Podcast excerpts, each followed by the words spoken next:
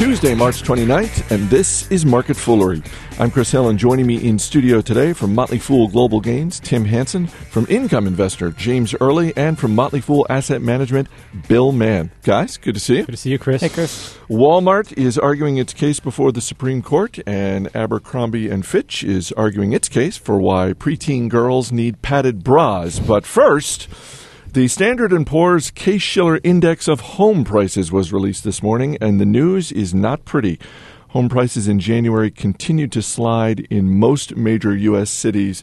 Uh, Bill Mann, I'll start with you. I suppose that's not uh, the most surprising headline. What was the most striking thing to you in uh, the Case-Shiller report? I think the most surprising thing is that you you, you have heard chatter about uh, inventory clearing in a lot of places, uh, but the most surprising thing to me is that there was really only one city that had a, a positive experience with its housing prices, and that was Washington D.C. Which, yeah, yeah, yeah, golf clap. The other one would being San Diego, which was a which which which is a, a, much more adversely selected market at this point. That was one of the big you know one of the big boom markets. But it really surprised me just how across the board the returns were just horrible. Yeah, you got 20 cities in the index. 18 of them were down. Uh, DC was up 3.6%. San Diego up a hefty 0.1%. Tim? Uh, it's funny. This is a, a, good story for me because my wife and I are, are, been starting to look at potentially moving, looking at new houses and that sort Did of thing. moved recently? Uh, five years ago. Five years, my gosh, yeah. time flies. Time flies. yeah. And um, so, you know, we were looking at this because our realtor was saying, you know, as prices start to stabilize, you know, it's going to be a great time to look for a house because all this, all these houses are going to come out in the market in the spring. And I was like, you know, if prices stabilize and then all this supply comes out of the market, prices are going to start dropping again. Stabilize for long. Yeah. so I think that's that's the reality that's out there. I've seen a, a lot of predictions for uh, you know a, a, very bleak housing market going forward because there's so much inventory that people want to sell that they haven't listed yet. A lot of people looking to upgrade. Or a lot of families have gotten bigger over the past five six years. That sort of thing. Um, so that's a real force that's going to push on the housing market. And and I just don't see where this market rebounds uh, fundamentally. You know, with unemployment being what it is, and and the consumer feeling pressured, and then potential inventory gains. James, I, I agree with Tim, so I'll just restate his points. Um, I mean, you have uh, individuals waiting for, for a more stable market, and you also have banks that have these foreclosed properties that they don't want to be in the business of holding for a long time. And, and, and because of we talked about these accounting rules, and I don't have a spare twelve minutes, so I won't explain again. But they're sitting on all these properties that, that might be you know not worth as much as they're representing, and they would love really to get out of some of these things. Um, so there's a lot of overhang, and let's remember also that long term residential real estate goes up like 7.2 percent. So this is not like some some red hot investment. Uh, maybe now is a good time to buy uh, relative to, to historical trends, but I would not be surprised if we see another 20% decline from here. Bill? Two things important about this. One is that one of the data points that they came out was that about a third of the transactions were done with cash, which I thought was Hmm. a, a very interesting thing. And it does suggest that there are people out there who are Drug who, are, dealers? Who have cash. who are drug dealers who have cash or had cash. The other thing is that is that these numbers are are biased in one particular way in that uh, houses that are bought out of bankruptcy, houses that are auctioned off, are not mm-hmm. included. So the the actual number it could be somewhat different, and I would suggest lower Yeah. across the board. Despite the rough times in the housing industry, the CEO of one home builder is doing just fine. The Wall Street Journal reporting today that Paul Saville, the CEO of NVR, received nearly $31 million in compensation last year, making him the top compensated CEO in the housing market and one of the best compensated CEOs of any public company. Well, you know, to give him credit, uh, they're still in business, which is a, you know maybe warrants a, a thirty million dollar compensation package in the housing industry. That, but it, it's unbelievable. Executive compensation is something that we care about here at the Motley Fool. Uh, wh- wh- what do we think of NVR's uh, executive compensation? Back in 2003, I wrote an article about NVR and how they compensated their executives, and I described it as being two businesses. One was a was a home builder and developer, and they're very very good at it. The other is a, a is a business where they essentially figure out how to pay their management as much as possible and then buy back stock. And so NVR is a company that has always just bugged me because a company should be valued on its free cash flow available to shareholders, and NVR leaves very, very little cash for its shareholders ultimately. So The earnings look great though. Yeah. they, When- they're when fabulous, booming. but yeah. But some of that money doesn't make it back out. Yeah. It's a reminder the number one priority of, of many CEOs is the CEO salary. Yeah. Really? In some cases. It's self-evident sometimes. The Supreme Court heard arguments today on a sexual discrimination suit against Walmart. The court will issue a ruling before it adjourns in June to decide if the lawsuit should go forward. If that happens, anywhere from 500,000 to 1.5 million current and former female employees could be included in the class action suit. GE, Microsoft, and Costco are among the companies f- who filed amicus briefs in support of Walmart. Isn't it amicus lawyer? Some can say amicus. I prefer to you know say. make it amicus. friend of with the court. Friend, friend of the court. friend of the court briefs. Those Um, so silly German terms they throw in. exactly. James Early, um, it's long been said the stock market hates uncertainty. Uh, this seems to be a little uncertain for Walmart. Yeah, there are two stories here, Chris. Uh, the the actual lawsuit has been around for quite a while, like ten years. Uh, Walmart has 422 billion in annual sales, so a billion or whatever billion that that, that it might cost to settle this or, or pay out is not a huge and unexpected impact per se. And, and and let's also remember that this Supreme Court case is not to decide whether Walmart discriminated against women or not. It is to decide whether women, or 1.5 million women collectively, can can actually uh, Join the class. yeah, be a class. I mean, are they similar enough? Would they face similar enough circumstances across hundreds of or thousands of WalMarts all across the country? And that's, you know, that might be pushing it. We'll see what the court says, but that's why these other companies are interested because what if this could open the floodgates for for many many frivolous lawsuits? You could have, you know. Bald people, ugly people. I mean, those are not flattering examples, but but any group that, that might statistically be shown to earn less in some capacity could could, could throw a lawsuit at it, and, and this could cost these companies a lot of money. So so they're watching this very closely. It's, it's very hard to predict what happens in a court case, though. So we just have to wait and see. Tim? Well, I mean, this is what I don't understand is how this this could conceivably even logically be a class. I mean, there's so many people in so many different locations, so many different stores managed by different people. I mean, if Walmart corporate was able to collectively conspire to really discriminate against, this magnitude of people, I mean, this is the most efficient discriminatory organization in the world anywhere. Uh, it seems unbelievable to me that this could this could go forward as one class. Not to say that things didn't happen, or or, or that that you know punitive damages ultimately aren't awarded to someone, but it seems crazy to me that this many people can have that much in common. Yeah, I would I would basically agree with, with Tim on this. Um, th- for the reason I don't believe in, in government conspiracy theories in general, I, I just I, w- I would might apply that here. I, I don't think the government is competent enough to collectively have pull off some sort of uh, nefarious act, you know, on, on a big scale. But That's what they want you to think. Jay. the, the difference here is that Walmart. Yeah,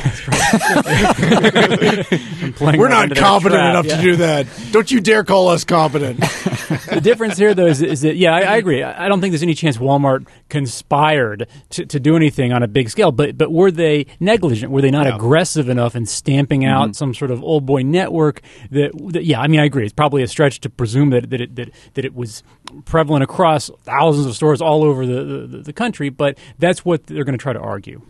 To what extent, uh, and Bill, I'll direct this to you, to what extent does something like this affect your decision when it comes to buying a stock? Just, you know, removing Walmart from the equation, when you see a company that is facing some level of uncertainty, I mean, obviously the, the Supreme Court will decide uh, by June, but how much does something like this affect your decision making? I, on a case by case basis, I would say that it could be it could be pretty big. I mean, if you look at a case like this, if it is allowed to go, if it's allowed to go forward in mm-hmm. the worst possible way for Walmart, let's just say 1.5 million women are allowed to join a class just by virtue of being a woman. That's that's pretty lousy for the for, for, for you know for the stock. Good for class action lawyers. Good for class action lawyers. And and and by the way, I I, I don't want to speak in any way towards the merit of this case because I don't mm. I don't really know. But if you have really an open-ended thing like that, maybe a better example would be British Petroleum last year, where it looked like they could be It's BP. They changed it. Thank you. I, I got taken to task over that by our, our British colleague David Kuo when I referred to it as British Petroleum. he, he, he chided me for, for saying that I was touting the American line. He is a scary human being, so I'll, I, I will I will de- defer to him. So when BP, BP was a, a great example last year, the amount of liability that was potentially facing them was massive, and the, the the stock got crushed. So the question that you need to always ask yourself is, you know, what's what is the worst thing that could possibly happen to the company, and if and if you don't see, and is it likely, and if you don't see value there, then you stay away. Well, the, the flip side of that is that there's there's no such thing as a certain situation in the stock market. You can't name a stock out there that, that has where the future is known by all because if that were true- Blockbuster. well, fair enough. the uh, you know, but at the end of the day, you won't get a bargain unless you're willing to embrace uncertainty and figure out one way to at least analyze it or, or cope with it. I think you know James. I think did, did did a good job of putting this Walmart case in perspective, where even if things go against the company and they have to pay out a, a, significant reward or award, Yeah. uh, not a reward, definitely not a reward, a significant award. Um, you know they. Have the balance sheet and cash flows to, to, to manage and cover it, which is why for shareholders, this, I think this is more of a headline, a negative headline than it is a, a, a, a, a strike against the business. I think in this case that that is that that is certainly true. But what you're looking for is a stock that either under un, underreacts or overreacts. Right. And finally, it's a low bar, and Abercrombie and Fitch has once again managed to slither under it. The company is in hot water for its marketing of the Ashley Push-Up Triangle, a padded bikini bra for preteen girls. It's just painful to hear. uh, Abercrombie, uh, since the story has broken, uh, Abercrombie has pulled the product. Uh, Bill Mann, God, these are terrible people. uh, I was going to say, you and I both have preteen girls. In get our them house. out of get them out of pull ups and into push ups as fast as possible. I- It's just I don't know. Thank you. Yeah. I, I I I can't even believe that this that that someone would think that this would be a good idea. Well, that's a good. Qu- I mean, who is that someone? I want, if it's some balding forty-something guy, yeah, his name's Ted. or- I want to see his browsing history. I mean, the guy who wow. creates a product like this in the first place is a brainchild of somebody. hey, it's art. and and to be clear, this is uh, an Abercrombie Kids product. Uh, uh, Abercrombie Kids, an offshoot of Abercrombie and Fitch. Um, it is a product line that is geared towards kids ages eight to fourteen. So yeah, I think hopefully, if Abercrombie and Fitch is smart, somewhere um, they are doing the detective work on who was the product manager who uh, gave the green light to this. You know, at the end of the day, though, I, I'd be interested in obviously from a taste standpoint, it's highly questionable, and but that's long been Abercrombie and Fitch's mo. I mean, I didn't shop at the store when I was in junior high or high school, mostly because I couldn't stand to see myself carrying the bag. Yeah, thanks, Bill. um, you know, the bags are even covered in like half naked people of various ages and genders. It's it's bizarre, but Various genders. well, you have two options, I guess. The Two, yeah. Um, Just the and a two. half. but uh, Two and a half. I wonder how many of these they sold before they pulled the product. It'd be that'd be interesting to know. I mean, there's a reason. I mean, companies like this don't tend to just want to walk headway into PR disasters, which is Yeah. what this is.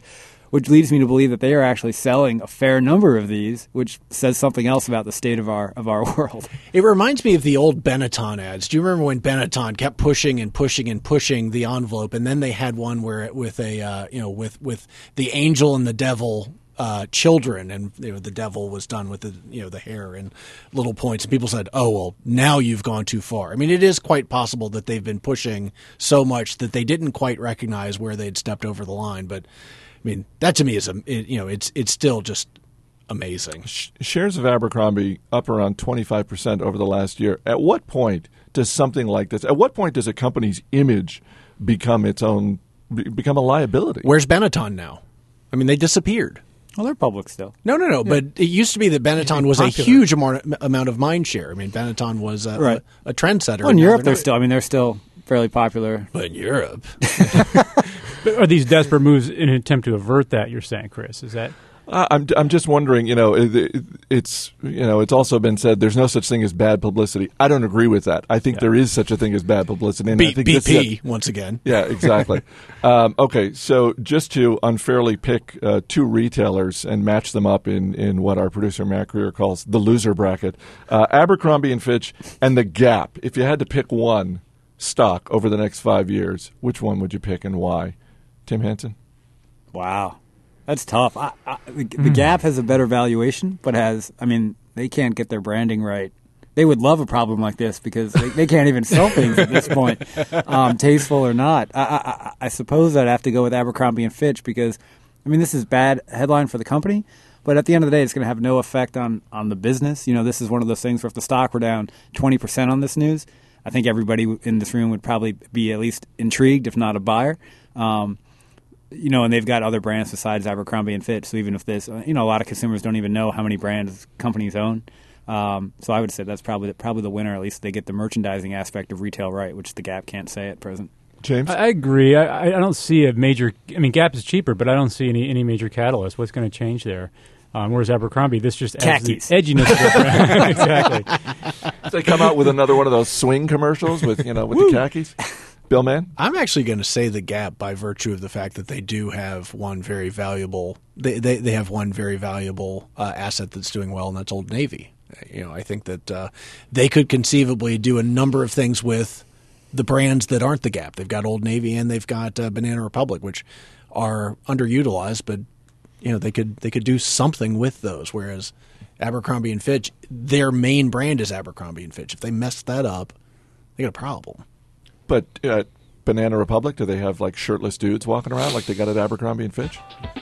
When's the last time you went shopping? We're tons of cologne. I don't know. Price to shirtless dude ratio. I mean, you see the way I dress. You know, it's been a long time since I've been shopping.